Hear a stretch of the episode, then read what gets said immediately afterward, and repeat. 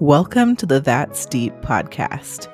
I'm Naomi, and I'm an international board certified life and success coach, neurolinguistic programming practitioner, or NLP, as you've heard it, an empath, a mother, an introvert, and a podcast host. It is my mission to empower humans from the inside out through inner and outer exploration. Thank you so much for being here. If you love the show, please give it a follow and a five star rating. I appreciate you so much. Now let's dive in.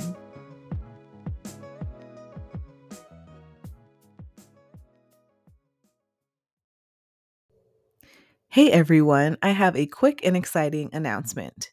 I would love it if you all joined me on my YouTube channel, and you can find it at Naomi Courtney Co. or Naomi Courtney Co. I'll also leave a link for you in the show notes, and I have everything from lifestyle content to personal development and spirituality. So please get to know the faces behind the podcast by joining my YouTube community and check it out for some really cool and detailed pick a card readings as well. Thank you so much, everyone, and let's get back to the show. Thank you so much for being here today, Kelly. Thank you for having me. Yes. Okay. So I want to dive in to just like a short round of like fun personal questions so that our listeners can get to know you better. So you're a business owner. I know what you do, but our audience doesn't know. So can you share a little bit more about what you do for a living and why you started your business? Sure. I actually have two businesses now. Um, my primary business is essentially a crystal shop. It's like a wellness shop, holistic it's gone through a lot of transitions though from the last three years or so um, primarily because growing up in that melting pot had me thinking a certain way. And then um, i also was a foster kid. I was then adopted into a portuguese family who were russian orthodox converts. So it was hmm. like a whole bunch of cultures growing up with me. And my shop is a product of a job i had. I worked at a crystal shop and um, you know, that job ended and I really liked it. I learned a lot about Reiki and meditation, and these are all things I really loved. However, I never learned along the way until the last few years about the cultural appropriation aspect of it. And being somebody who didn't really have a culture myself, my, my culture was everyone else's cultures. I never thought anything of it. And then as the last few years have progressed with the Black Lives Matter uh, movement and just like so many other things, learning, you know, learning in the process. Yeah. Um, I used to carry white sage. I don't carry white sage anymore. Um, I used to carry like Buddha statues. I don't carry Buddha statues anymore. I used to carry mala. I don't carry mala anymore. And primarily, I was a crystal shop. And guess what? what? Most of the sourcing on crystals is not ethical, as it turns mm. out. And um, so I I figured that out a few years ago and I started shifting out of like um, China, out of Egypt, out of Madagascar, because those places are known for child labor, abuse, so many other unethical things. Yeah. However, it only leaves you with the US, Canada, France, Italy, not really known for our crystals other than like Sedona. And then, of course, and I'm sure you're aware, in Hawaii, there is just a whole nother travesty where it's just a whole nother thing of culture being yeah. taken that's not theirs, stones being taken that are not theirs. So I have even pulled back from crystals. So technically, I am a shop owner. Technically, retail is my game. However, the last year I've shifted into business and teaching ethical business practices to other spiritual shops and teaching you how you can run a sustainable, ethical business and still be a spiritual shop. Most of these spiritual practices are not ours. So it's a really tricky, it is a tricky fine line. And so that's where my business has gone now. And again, I do think that was influenced heavily by where I grew up. So, yeah, yeah, absolutely. Oh, that's so beautiful that you're taking into consideration the ethics behind all of this because, you know, I feel like it can be easy. Like, even mm. for me, like, we, you know, we, we all have to make sure that we make ends meet. We've got family, kids to take care of. Um, but mm-hmm. when you really focus on making sure that you're coming from an ethical practice, I feel like that's that's a game changer. I so mean, I love what you're doing. Make the effort. Yeah, absolutely. I love it. Yeah, but it shifted business quite a bit. So when people ask me, what do you do for business? I'm like, I'm a business coach now, but it's very mm-hmm. different from two months ago when I was saying, I own a retail shop where I sell crystals and wellness yeah. stuff. I still have it. There's still right. tarot, there's still books. That's more of where I'm gearing like herbs and books and tarot. Um, but I'm staying more away from the rest of it. And honestly, I'm kind of stepping away from the spiritual aspects of it as well. I've learned along the way that I lean more toward the scientific side of meditation and um, the psychological aspects of mental health and healing. And that's why I'm so drawn to you because you're very much in that realm. I think you do a better job of mixing the two with the spiritual mm-hmm. and, you know, the holistic. But for me, the spiritual part of it, when I, I was adopted into the Russian Orthodox Church, and my experience with it wasn't the healthiest. And so leaving it was traumatic, living it was traumatic. And so anything that even remotely resembles a church or something spiritual, I I kind of like, you know, I pull away from it. So my shop has changed a lot. And I would yeah. say I'm now a business coach. And that's weird to say out loud. It's the first time I've ever said that out loud, but that's what I would say I do. Yay. I, I love that so much. Pardon the interruption. Have you been seeing repeating numbers over and over again? Maybe you're seeing 1111 when you happen to glance at the clock, or maybe you're seeing 222, 333, 444, or 555 all day, every day. Either way, I'm sure you're wondering what all of these repeating angel numbers mean and what you can do when you see them. I've got you. Check out the angel number cheat sheet. This is your personal guide to interpret those angel numbers that you've been seeing. No more guessing. You have the answers here. This is a 12 page PDF that covers the 12 commonly seen angel numbers, and this is the perfect resource for you to keep in your back pocket, aka your phone. I personally like to keep mine in my iBooks, Kindle, or Google Drive app on my phone for quick reference so that I can interpret the meaning of the angel number whenever I see it in real time. This guide is going to make it a whole lot easier for you to interpret the messages that you're receiving from the universe in the moment that you receive them. Download the angel number cheat sheet today, and may all the manifesting miracles be in your favor. Click the link in the show notes to check it out. Honestly, I am an introvert, and I um, also think I'm very empathetic and I haven't learned so much the balance of not taking on other people's um, heaviness. So I think one thing I wish people would automatically know about me that I wouldn't have to tell them is to not do that. Please don't lay everything on me in the first five minutes of my day. Yes. So, like I'm happy to help everybody, but it's a lot for me. Yeah. Keeps me up at night sometimes. So I'm learning to set boundaries with it um, so that's that's the one thing about me I would like everyone to know. I am an introvert despite how I seem on the internet.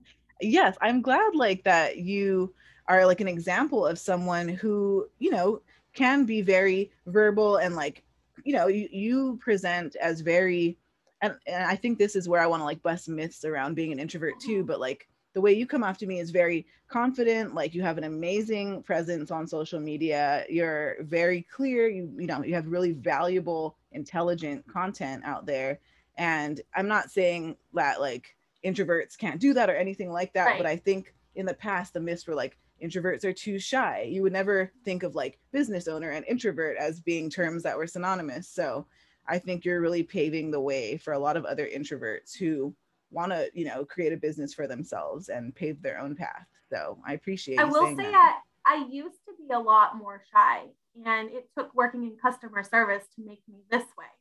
In my first job i cried all the time. I always mm-hmm. felt like i was doing everything wrong. I felt like i was disappointing everyone all the time. And then my job after that i felt a little bit better. And my job after that i felt a little bit better. And now i feel like i'm very confident because it was like 10 to 15 years of working in customer service and you do get a backbone from it. So oh um, yeah. no it can be brutal out there. I had pretty good jobs. I worked in banking, I worked in pharmacy. So it was a little different, but um, it was also, I took on a lot of jobs that were a lot of responsibilities when I was, my introverted aspects come from insecurities. I know that about me. It's not, that's not my natural personality type. I think that's more uh, environmental and more childhood maybe and just like negative um, negative situations that made me think that I can't speak up or made me think that I am stupid or I don't know enough, I'm not qualified. And that's when that imposter syndrome type thing comes in.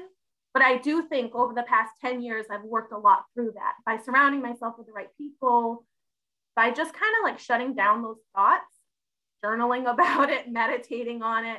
And then it's just repeated positive environmental stimulus. The more things you try, the more positive experiences you're going to have as well. So, social anxiety for me, I think, is biological, and that hasn't been something I've been able to kind of cure with more social situations. It's made it somewhat worse. And even if I have positive ones, so I do think that might be something that is more of a biological response. But my introverted tendencies, I would say, are most likely environmental. Yeah. And I do think for most of us, it probably might be. I'm not sure, but I do think yeah. that we can always work with it and we can always find gifts that will will suit that introvertedness. You can make money, you can be in business without having your face all over the internet. You absolutely can. Yeah, There's absolutely. Mm-hmm. Oh, I love that. So many pearls of wisdom. So many. Thanks. love it. And I also love that you're a mother, and I don't know how you feel about the term mompreneur, or like mom boss, yeah. that kind of thing. But I'm so just like grateful to be in the presence of like another mother who is really out there doing her thing, raising babies and businesses at the same time. it ain't easy. So I want to know from you, what are like some of the most challenging things about, you know, balancing the two, parenthood and ha- like running a business, and what's the most rewarding? So I'll start with the rewarding because I always wanted to be a business owner, always wanted to be an entrepreneur. And the nine to five thing, just with my mental health, never really worked out. So I always felt like I had to find something else. But I also said that if I ever became a mother, if I ever wanted to do that, that I needed to have a job from home because I know me. I'm a codependent type of personality. I love snuggles and especially baby snuggles. I've nannied for many years, and um, I was definitely always loved kids. So those were two things that kind of went hand in hand for me. Like I never saw me being a mom without being a boss, and I never saw me being a mom and depending on my husband's income ever, ever, because that's a scary world for me to depend on somebody else financially. So um, I don't know. I sort of never saw a different world, but then I had a tricky pregnancy, and the birth was tricky. And then my son has a genetic disorder. So it basically could mean nothing. It could mean nothing ever happens to him bad ever. But it could mean a bone marrow transplant, a year in the hospital. And I thought to myself, like, if that ever happens, I want the freedom to be able to work from the hospital or have money coming in. So that's when the multiple streams of revenue and making passive income and just learning all those different ways that came in because of my son. So my struggles with it, of course, is mom guilt. It's the amount of time I have to spend locked in an office with the door mm-hmm. shut, working, yeah. as we all struggle. But at the same time, I have the mom guilt for my baby. I have the reason I'm working is for him. I could spend less time with him by having a regular job outside the house. I could not have anything nice to have for him and not a nice home and not, you know, the opportunity to be with him if he does need that medical care. And even without that medical care, he has a lot of appointments just to like make sure he never needs it. So I can't imagine the jobs I used to have asking for the time off. I can't imagine them being supportive. I would have had to file family medical leave acts. I would have to take those appointment days unpaid. These are not options for people who live essentially check to check. I mean, I'm not check to check, but I'm close enough to it where I have to worry about the days off, you know? Yep. So, yep. especially at those jobs, I think only like at tops 18 bucks an hour. It wasn't anything, you know, it wasn't anything substantial where your whole life should revolve around it, yet your bosses always expect you to have your life revolve around it. Yeah. And then to have mental health issues on top of it, just I think I was always destined for this life. And my kid just forced me into it. Like my kid is the reason why I finally took the leap, you know? Yeah, yes. Plus, we needed all this time home, ended up with a C section. Imagine a job with a C section, the eight weeks off. You know, they'd already be like irritated. Yeah. My husband's boss was calling us. I was in labor, and my husband's work was calling us. And I, I labored for three days, and they called for three days. No way. Because I hadn't delivered. So technically, he wasn't allowed to be on paternity. That's so yeah. Crazy. So I just think everyone should quit their jobs. Yeah. and go sell seashells by the seashore because this just that's not cool. That doesn't work for me. Yeah. So motherhood and businesshood is just the same neighborhood for me. Yep. Period. Yep. Wow, you have a, like a really beautiful story, and I'm sure it's like I can't even imagine like how challenging and how tough but he's like, was the best kid. If they didn't tell me something was up, you wouldn't know. Like yeah. if I didn't have to go to these MRIs and stuff, you wouldn't know. You wouldn't know. And you do see the other kids there that have very visible things. And it's such yep. a perspective for you to be grateful for what you have. Like some of the parents I see at the hospital, they're so like drained, you know, yeah. burdened and like I look, I was so freaked out at first. You're a new mom, you're already freaked out. I have postpartum depression on top of regular depression, realistically. Yeah. And then they say your baby could have this thing and you could die by five. And you're and you're in the thick of postpartum depression. You oh don't even goodness. hear it. All you yeah. hear is don't connect with this baby because he's a baby. That's all you right. hear. Yep. But then you go to the hospital and you see kids who are actually actively ailing and it's just like that reality, just like that. Yep. You have your baby, he's in your arms. Be grateful, be here, be present. And that's it. That's all that matters at the end of the day. So yeah, you got me crying over here. yeah. Wait a second. Is this therapy? Are you gonna send me a bill later? Read that one out for a second. yes. Whew. Thank you for sharing that. That's though. so heavy and... on your on your podcast. I apologize. no, we get heavy. We get real deep though. yeah. No, I appreciate it. And I know that like your story and your vulnerability is going to touch so many people out there who can relate to. So fortunately, it's not common. I mean, it is common. That's the worst part. Like, yeah, you go to the hospital and there are hundreds of families there yeah. waiting right beside you, you know, and you're not alone. But at the same time, most of us don't talk about it it's very scary to talk about. No one really wants to hear about like sick kids, like realistically. Right. Yeah. You can't talk with your normal parent friends because they don't get it and they don't yep. want to hear it. They don't know what to yep. say. Totally. You know, and empaths, we never want to make anyone uncomfortable. So right. Yeah. And holding it in obviously is not an answer because then you start crying on people's podcast episodes. or you just have a super rad sense of humor, right? The way that like life throws things at you, you just you become really funny, you know. so, yeah, exactly. That's your only option. Yeah. yep, yep. Well, on a lighter note, you know, there's that phrase out there that, you know, our kids are our greatest teachers. So what's an important lesson that you've learned from your son? He is just always happy. Always happy. The simplest little thing makes him, you know, I took him to Target, which is my favorite store, but don't tell the small businesses and um, I I told him he could have anything in that store. I would literally not say no. Okay, he never asked for anything. So I took him to the toy section, and I just he just looked at the toys. He sort of interacted, but then he put them back nicely. He's a Virgo. Um, and then he chose a dollar balloon. A dollar balloon. And you know, he played with that balloon and it got flat, and he played with it more as it got flat. And like it just was it just brought him so much joy. He would wake up in the morning and he would say balloon like play with balloon and he, you know run downstairs to get his silly little balloon and i think it was a halloween balloon. I don't know. I think he teaches me every day to like slow down and just look around because th- these were the days i was praying for for so long. I'm here and sometimes i forget to like sit and just be in it you know? Yeah. so, like a be in the moment. Like you have to with a toddler, be in the moment. You don't get a oh. Yeah. they're a bossy little one.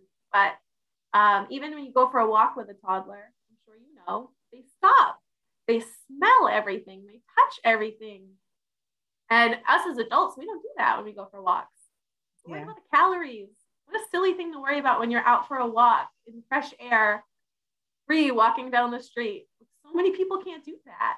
And yeah. kids will just stop and like touch every little pebble and, and every little blade of grass. And he, he like stopped and admired the fire hydrant. Oh. And these are things that I never noticed on my street, you know? So I would say my kid teaches me to slow down. Yeah, I love that. That's so, that's just like, uh, yes, mic drop. I'm speechless. So. your kid must, uh, you have two kids, right? Yeah, I have two now. Yeah. Yep. Yeah. So same thing must, now. I was gonna say, I feel like all toddlers sort of just even we took him to the zoo, which we won't talk ethics on zoos, but we took him to the zoo because I got a gift for a zoo. So we went.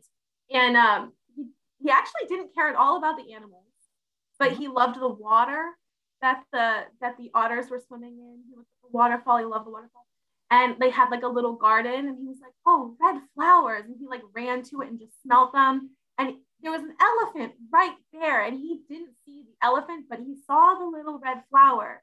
And to me, it was like such a big like moment. Look at what my kids see is like, look at the beauty everywhere, these silly little weeds that we just mow with our lawnmowers. And my kid collects them. Yeah. And I just love that. I love that too. Kids love like that. such a, a good reminder to just appreciate like the abundance of beauty that's like already here in right our here. present. Yeah. Mm-hmm. Oh, I love that so much. Yes. Okay. Well, now we're going to take a little bit of a turn and talk about personality type. So I'm going to quickly riff here on some personality type info, and then I'm going to share with our listeners what your type is. And I'm going to rattle off some like, I wouldn't call them fun facts because they're not facts to everybody. It's just things that, you know, people can relate to. So we'll see if you resonate with them. But very excited. Yay. Okay. So, learning our personality type is a tool that we can use to understand how we learn information and how we make decisions. So, AKA our brain's inner wiring. And by understanding that, you can better understand your needs at a core level so that you can experience and feel more satisfaction in your sense of self, in your career, in your relationships, and even in parenting if that applies to you. So, Kelly is an INFJ in the Myers Briggs personality type system. Um, so I have some information from the Personality Hacker book. So that four letter code broken down, the INFJ. So the I is for introverted, the N is for intuitive, F is for feeling, and then J is for judging. I'm going to go over that because everybody like assumes that it means something bad and it's not.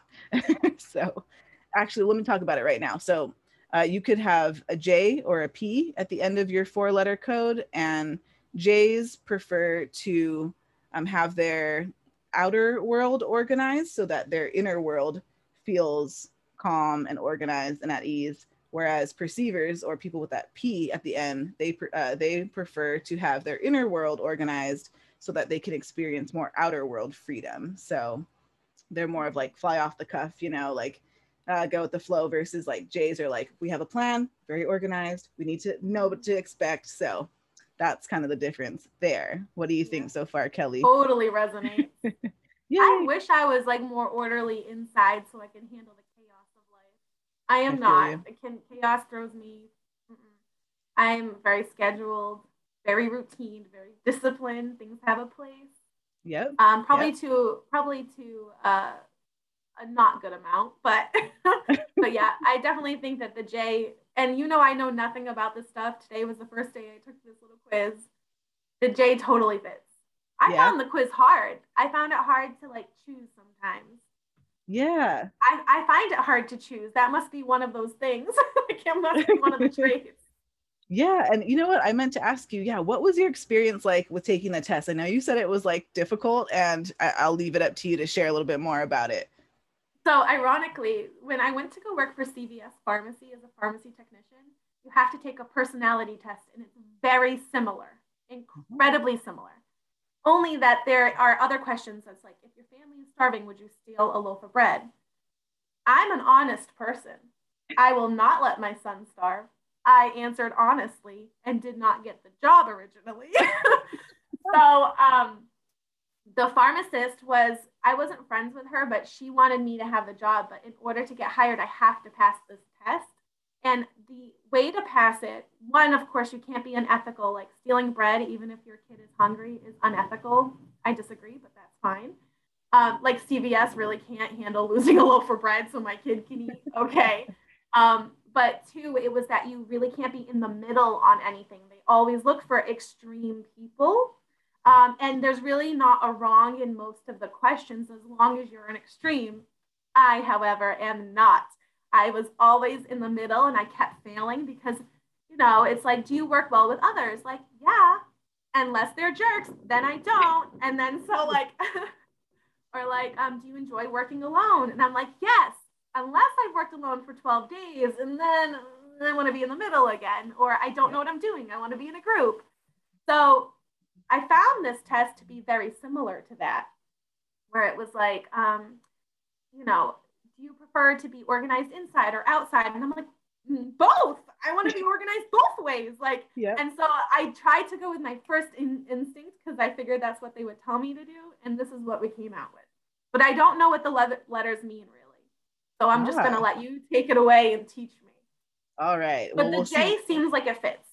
It does. Okay. We'll see if the rest resonates. You tell me if it's like spot on or a hell no. So, yes. Okay. So, INFJs are one of the rarest Myers Briggs personality types. There's more research that has been done now, so they're not the rarest type, whereas in the past they were historically known as one of the rare, oh, the rarest type. But about one to three percent of the general population of course, with that being said, many INFJs report feeling different than others for most of their life. Um, they also, you know, consider themselves old souls. So, like many report to feel like they're, I don't know, like their age was older than what their chronological age really was. Um, they have a deep concern for quality, um, highly insightful and intuitive, um, may find themselves counseling and advising their friends, siblings, and even adult family members. Um, they tend to feel most happy and fulfilled when helping and enlightening others through their insights. And I'm going to pause right here and, and I'm going to ask you, how does it all resonate so far? I think it pretty much fits. I never felt like I was older than anyone else, but yeah, mm-hmm. the rest of it, yeah. I would say fits. Mm-hmm. Okay, yeah. Mm-hmm. Let's see. Some other little um, tidbits on the INFJ is that um, INFJs are far less serious on the inside as they typically appear on the outside. So the inner world is really playful and imaginative, um, colorful, mischievous, daring. Um, and they love playing with ideas and perspectives and theories, you know, images, symbols, and metaphors. Um, and they really do love being engaged in like really deep, meaningful conversations. So I'll pause again. What do you think now, Kelly? Mm-hmm. yeah. yeah. okay. And then this is a funny one. It's almost like the INFJ paradox. So INFJs love talking, um, especially when they're comfortable with you. And so a lot of people are thrown off because they're like, wait, I thought you were an introvert, you know? We're still caught up in all the old myths that introverts don't talk, but we do. Mm-hmm. So, you know, INFJs can often be mistaken for extroverts due to their loquaciousness at times. Mm-hmm. What do you think? I feel like I will get very deep very fast with the right people, but I can know you for 12 years and never tell you anything if I don't feel that way about you. Yeah. Like I'll yeah. I can choose if I like somebody. Like I feel like we've only had a few interactions, but I feel safe with you immediately. But then there I have people in my life that know nothing about me. They don't even know what I do right. for business. I yeah. I hide my Instagram stories from them. Yeah. You know? yeah. Mm-hmm. Yep. But yeah. as you can see on the internet, I overshare quite often, but I also block people constantly and I'm very selective about who gets to follow. So I've been on the internet for however many years and I have like only a thousand people that I get to interact with because that's a lot. Just that is a lot, right? Yeah, that is a lot. Yeah. It's enough.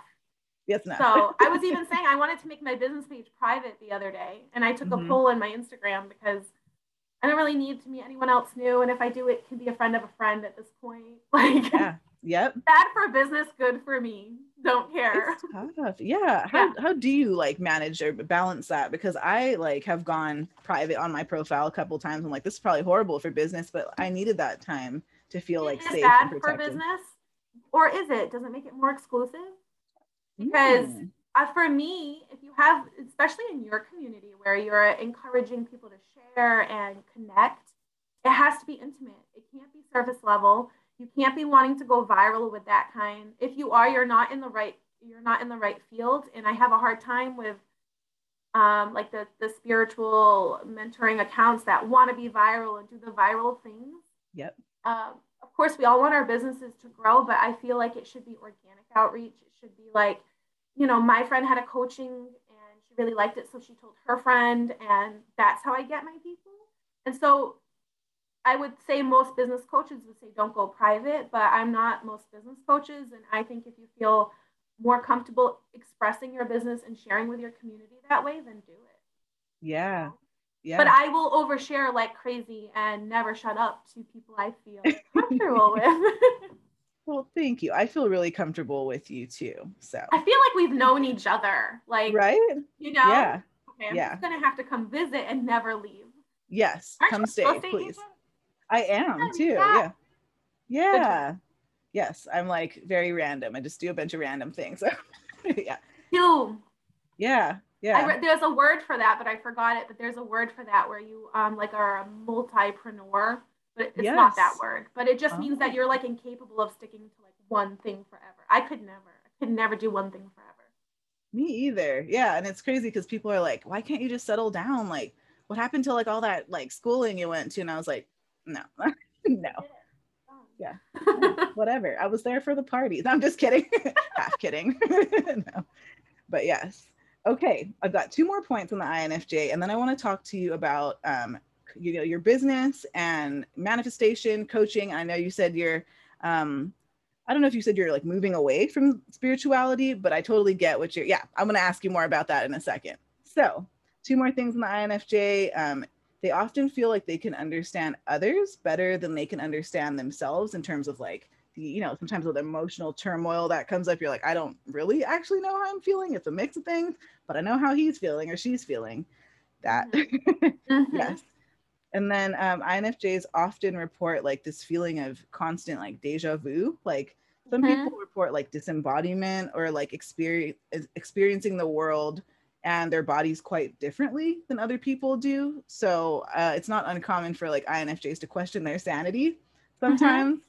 Um, I, I'm an INFJ too, and so I'm always like, am I crazy or is that an intuitive insight or like mm-hmm. maybe both? I don't know. yeah. yeah. Yeah. Sometimes I'm like, is it anxiety or is it intuition? Like, yeah. Is is my body telling me this isn't good for me, or am I just a nervous Nelly? Yeah, it's so hard you know? to tell. What the heck? yes. Yeah, but I, I would say uh, those are definitely on point, um, at least to an extent, for sure. Yeah, yeah, for sure. Okay, mm-hmm. so now I have questions for like your business coaching and mindset and you know manifestation, all that fun stuff. So. Mm-hmm. You're a business coach. What does yeah. that look like for you and your clients? What transformations do you bring them through? So I focus a lot on one, intuitive business practices. So we don't learn social media algorithms. We don't learn marketing gimmicks, although we will go over like sales is part of it, whether or not you're intuitive. It is. However, to be good at sales, you have to be intuitive. You have to know what your clients want and what they need. So I thought when I got into business coaching, it would be I can't get any sales, help me get sales. I'm really good at sales coaching. I'm actually incredibly good at sales, and it's weird because that introverts generally are not. And I wasn't for a long time. Um, and I learned to be good at it with Xanax, which I know sounds horrible, but with Xanax, I when people said no to me, I didn't feel it. Mm-hmm. I didn't feel it. It wasn't personal. I'm not on medication anymore, but I hung on to that feeling that, you know, especially selling for a bank wasn't me. They weren't saying no to me. Now, in your own business, it is personal, but my clients don't come to me with this. Yeah, they want to make more money. That's not what they ask about. Usually, they ask, like, what idea, like, I have an idea, how do I execute it? It's almost like the idea is so big and they have a hard time capturing how to make it a little bit more small and approachable, even. And then the other thing is in retail, we as small business owners, especially in your first, second, third years, you can't expect to pay all your bills on, you know, say clay earrings because one, you're new, you can't price high yet right off the bat. People don't know you yet. You haven't built that authority. So how are you going to pay your bills in those times? Right? Right. You can stay at a full-time job, but then your business grows even slower. So I focus a lot on passive income and making lots of income off your already gifts. You're someone who's probably very good at that already because you and I are the type of people who like to do lots of different things. That's a very scary concept for people who struggle to do the one thing. So it, what I do is just work with them to find what gift do they already have that they can already make money with. So a lot of times it's as simple as they've been filming themselves making their earrings all along to make reels, but they don't think to make a YouTube video with that. They don't think to make a passive course with it. You've already recorded it, you've already done the work. Drop a passive course, let people download it and learn your skills. And I think a lot of the other problem is fear. They get wound up in comparing to the other businesses that have been around. They get up in comparing their techniques. You know, there's, for instance, with the clay earrings, there are many clay earring businesses. You get kind of trapped under that feeling of so much competition, and then you lose why am I unique? What skills do I have to offer that that person doesn't offer? And you know, with the internet, everyone is borrowing each other's ideas. And a lot of times your competition will take your idea and run with it, and they might do better with it. The thing of the matter is that's not illegal. And my clients will lose faith in themselves sometimes because say a competitor did that, ripped off one of their designs and made more money with it. And I just kind of bring them back down to say, one, you have a billion more ideas. Two, they are not you. Three, if they had to rip off your idea, they lack original idea, not you. So why are you doubting yourself? And most of the time, I think my business coaching comes back to mindset. It's perspective, it's believing in yourself, it's letting go of imposter syndrome because you're the first person in your family who isn't working a nine to five, because you're the first person in your family who's homeschooling and they think that you know you're not traditional, you're not doing it right. You're the first person in your family to do Reiki instead of going to the hospital for you know a little ache and a pain. You're the first person to rely on reflexology and a vegan diet instead of worrying about your cholesterol medicine. Whatever the case might be, these things can cause imposter syndrome. And when we get that little inkling of imposter syndrome, we give up our, our goals, our plans, our dreams like almost super easily. So when I thought I would be telling them, this is how you get a tax ID, this is how you establish your business, I do do that. But most of the time, it's spent bringing them back down to earth to let them know they can do this. They are worthy of success. Money is theirs for the taking, success is theirs for the taking. They have to show up and stop comparing, which is so hard on social media. But the first thing I say is you have to be on social media probably to grow your account. I don't love it, but you want to grow your business, you kind of have to you have to play the game to win. But two, you're only there for business now. We don't we're not here to play anymore. We're not here to look at classmates. We're not here to look at anybody. Establish a new account, delete your old identity. That's not you anymore. Because if anyone in high school, I think there's like two people from high school that follow me. Nobody else, they would be shocked. I didn't talk in high school. I never talked in high school, and I went to a Catholic high school. And here I am selling crystals and coaching other people about how to open their Reiki business. yeah. You know, you have to yep. let go of your past if you want to have a future. You have to let it go, especially if you cannot be yourself around those people in your old life. So if you're on Instagram or Facebook or TikTok or any of those, you are there for business. You don't go there to compare. We don't go there to look at our, you know, enemies from the second grade. We don't go there to look at ex-boyfriends anymore. We're not even there for our friends at this point. You are there to work. You post your content, you get your message out, you connect with your community, and you get the heck out of there. Yep. Yep. Because you're going to get swallowed. I'm on Instagram all day long. I love it there. I love it there because I have nobody on there that I don't like. Yep. I love it there because all my friends are there. My favorite clients are there. My favorite community is there. I meet awesome people like you there because I only have good people in that circle.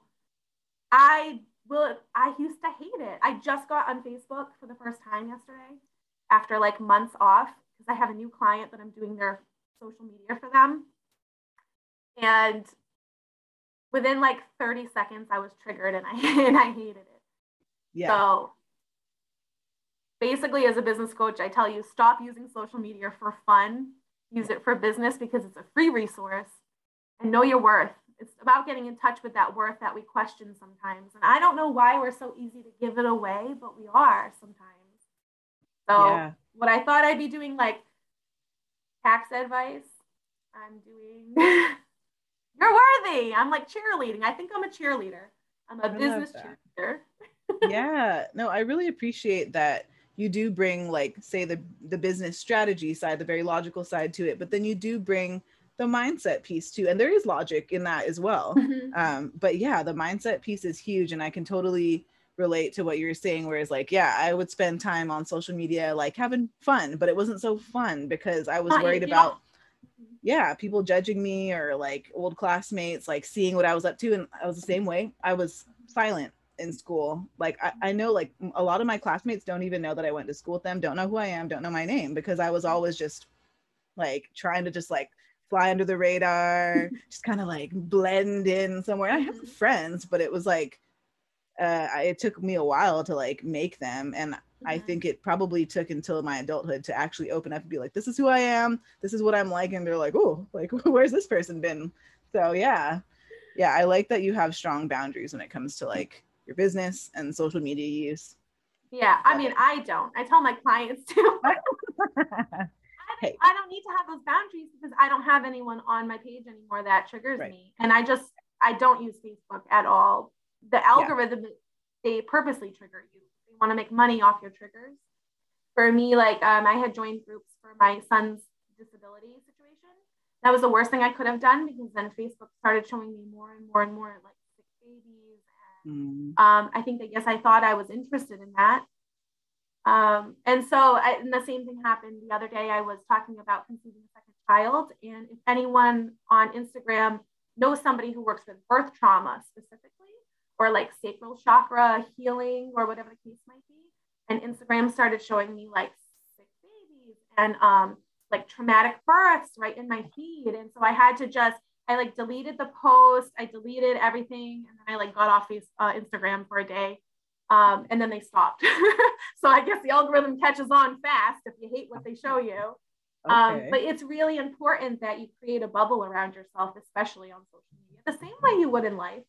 Yeah. If if you know child abuse triggers you, you're not going to put yourself in situations where you have to look at that.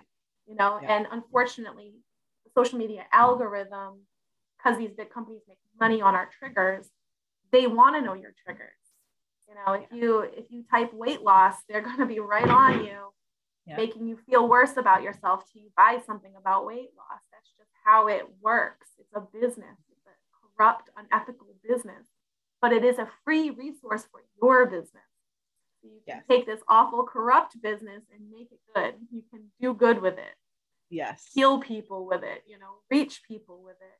And that's yeah. the only thing we can do because it's not going away. True. Very you know? true.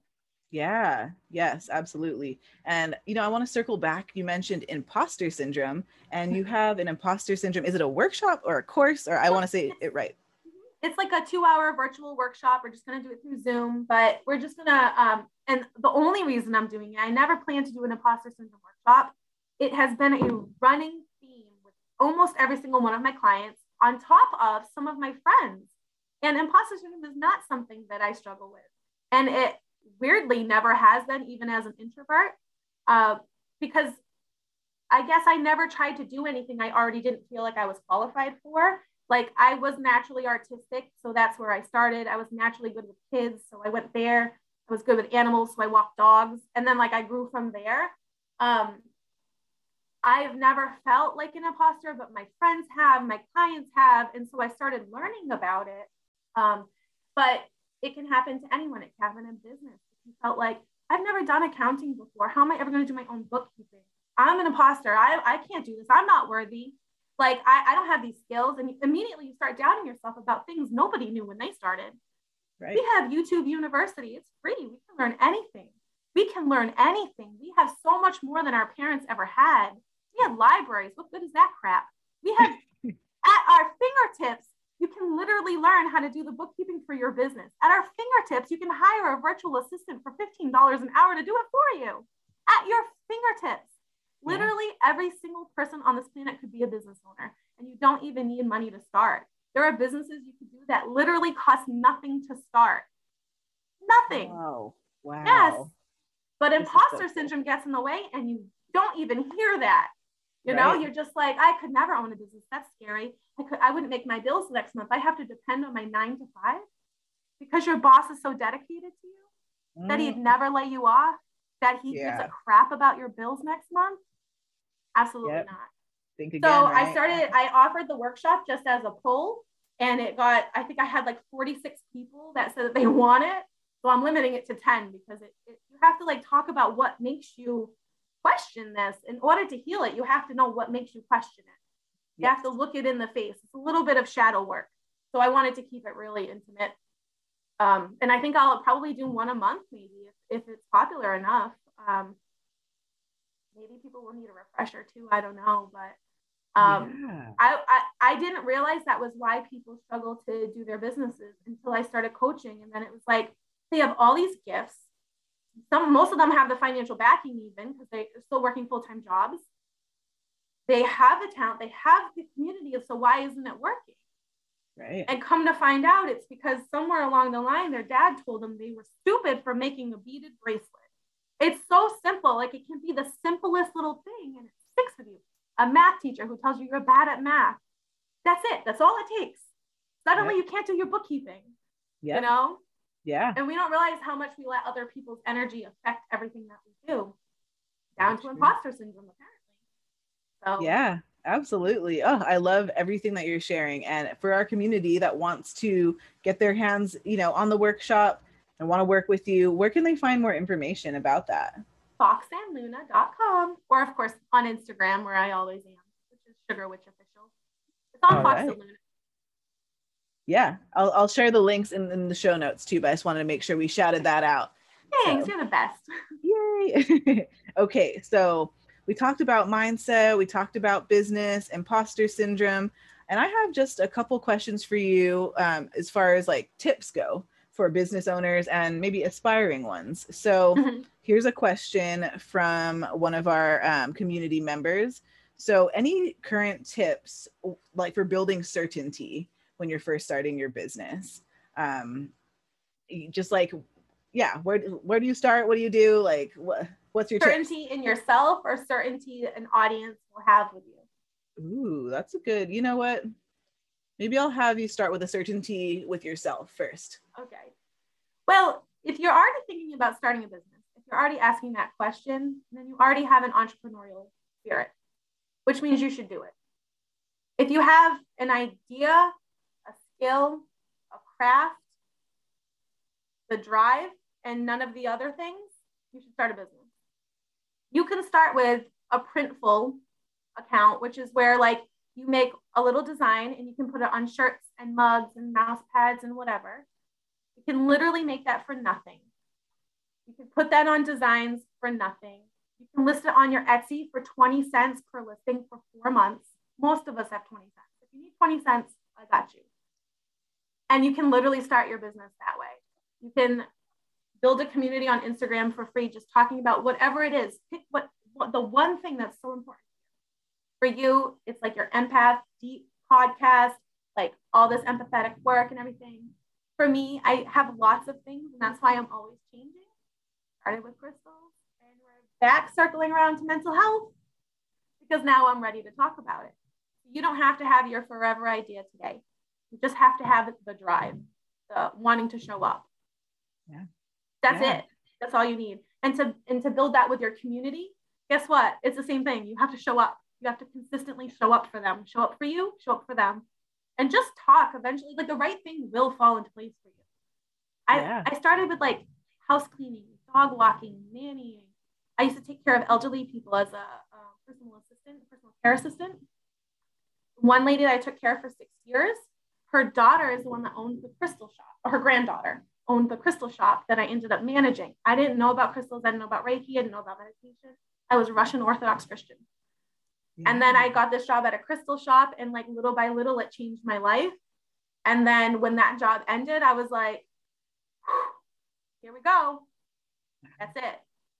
And I nannied while I launched my business. And it was like earrings, crystal earrings at first, and like little it was bad. Like the packaging was bad. The products probably were crappy quality, but I was building the community that wanted to see me succeed.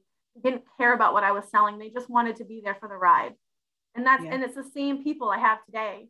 I have the same people. It's grown, but those core people are still there. There's this one woman, Melinda, she's been with me since forever. This lady, Katie, this lady, Jean, they supported every single project I've ever done, even the failed ones. And they, they've been there to like, okay, that one wasn't the one. Let's go. Those are the people you need. So when you're showing up for yourself every day, even if you don't know your business idea, you don't have to have a business idea right away. If you want to be a business owner, make a new Instagram or wherever you feel comfortable, Pinterest, whatever, and start sharing the things you like.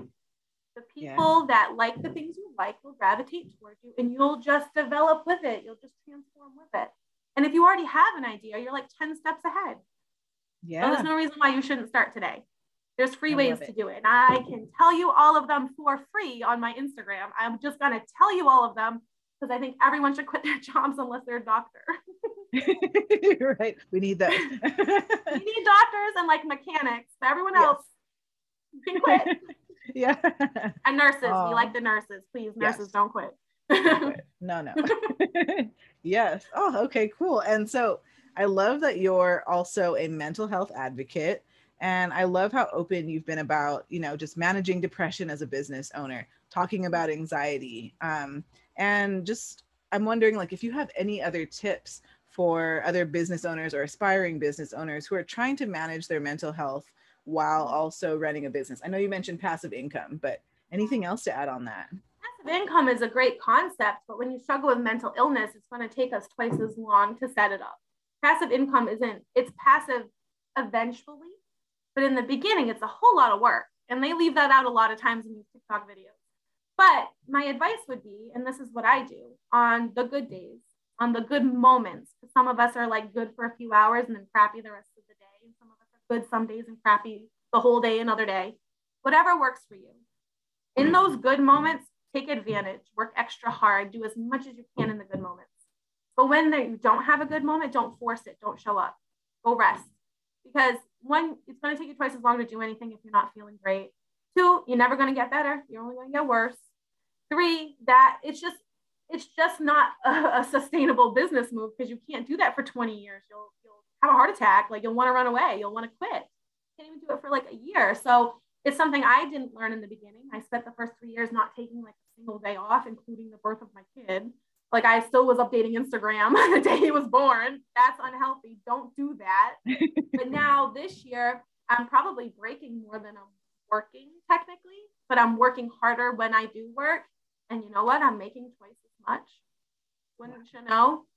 Yeah. So work smarter, not harder. But when you're not feeling well, it's okay to break. And the other thing is, as you um, start learning more about entrepreneur life, it's very in right now. And they're going to say, get out of bed early, get up with the sun, get a workout in, drink your smoothie, get to work. Right. That's a load of bullshit. Can I swear on your podcast? I'm so sorry. You can swear um, on my podcast. Yep. Oh, good um, it's bullshit because we all have different circadian rhythms and you have to honor that. You have to honor that. If you are not a morning person, what quality work do you think you're going to give by working in the morning? Yeah. I suck at night. I get up at 4 a.m. every day. I just naturally get up at 4 a.m. every day. I don't want to be awake at that time, but it's peaceful. Everyone's sleeping. I like it. I like before the sun comes up and watching it come up. I get a lot of work done at four in the morning. So I have all these weird, like New Zealand followers now that are, I guess the time works. I don't know. If I had to work at night after being up at four in the morning, if I had to work at eight o'clock at night, do you know what'll happen? I can tell you because I tried to do it. I tried to have my business podcast at 6 p.m. on Wednesdays. And by 6 p.m. on Wednesdays, I'm half dead. And I, guess what? had to end it, had to put it on pause. We have to revisit when we're going to do it because nighttime doesn't work for me. But guess what? Morning doesn't work for Sophie. So it's just one of those things that in business, I think you just have to honor your body, you have to honor your cycles. If you get your period and you don't feel good, don't work. Yep. You can't do that at a nine to five, but you can do that when you work for yourself. Yes. We also happen to know usually about when they're going to happen. you can work the few days before. mm-hmm. So that way you can take two days off every month or three days or four days. Yes. And I recommend that. I did that this month. Cherry on top of the sundae. It was delightful because I was not in a good mood. yeah. Yes. Oh, yes. I love all of your pointers. I feel like I want to go ahead and implement some of these pointers yes. too in my life. I want to honor my circadian rhythm and my own nervous yes. system. Yeah. By so. the way, as a mother, they always tell us like, "Oh, babies get up so early. Got to get up early." Bullshit. Because if your circadian rhythm is that you sleep till ten o'clock, your kid's going to be sleeping till ten too. If you honor that every day, your yeah. kid just takes whatever routine you give them. Yeah. Period. Their yep. circadian rhythm doesn't exist yet. Their yeah. circadian rhythm, at least for the first six months of their life, is your circadian rhythm. And actually, I think it's the first year and a half of their life until they can look in a mirror and decide that they are separate from you. I'm mm-hmm. Atlas. I'm not baby anymore. Their rhythm's your rhythm. And then they start getting their own after that. But for the first year and a half, if you're, and I know this because a friend of mine is not a morning person. She sleeps till 10 and so does her kid every single day. My kid gets up at four. So, yeah hey, everybody, you know, it's different. Well, six and, if yeah. I'm like really stealth, you know. But, yeah. Um, yeah. Oh man. Yep. I feel that. I feel like my like my daughter would like wake up like super late because we would get up. Well, I, would, I want to say super late because what's late to one person isn't late to another person. It's whatever mm-hmm. works. But yeah, but my son gets up at the butt crack of dawn. I'm just like, uh. so, yeah. Everyone's yeah. Different. So yes. Uh yes. Okay. Well, I just want to stay on track and wrap up here because I just want to honor your time. You've like dropped so many pearls of wisdom. So thank you so much for just answering all of the interview questions. Thank you for being so open and raw and honest and for, you know, shooting us a bunch of tips. Um, I just want to shout out one more time where our audience can find you online. So if you can just tell everybody sure. one more time. So on Instagram, you can find me at Foxx and Luna. That's with two X's in Fox, and Sugar Witch Official, which is my business coaching page. And online, you can find me at foxxandluna.com with two X's. Yay. And fun fact: we chose Fox because Raposa means fox in Portuguese. Ooh. Fun fact for you. Now you won't forget. I love it. I was going to ask you what's like the meaning behind Fox and Luna. Very cool, very yeah. unique. My it. husband is the fox and I'm the moon why I just like ah. moons. Love it. Love it so much. Oh, well, thank you so much, Kelly. I appreciate it. Yes. And I know that the community will just absolutely eat this up and love it. So thank you. Thank you. All right. Talk to you later. Bye. Bye. Hey everyone, I just wanted to invite you to connect with me on Instagram at naomicourtney.co. Again, that's at naomicourtney.co on Instagram. Thank you.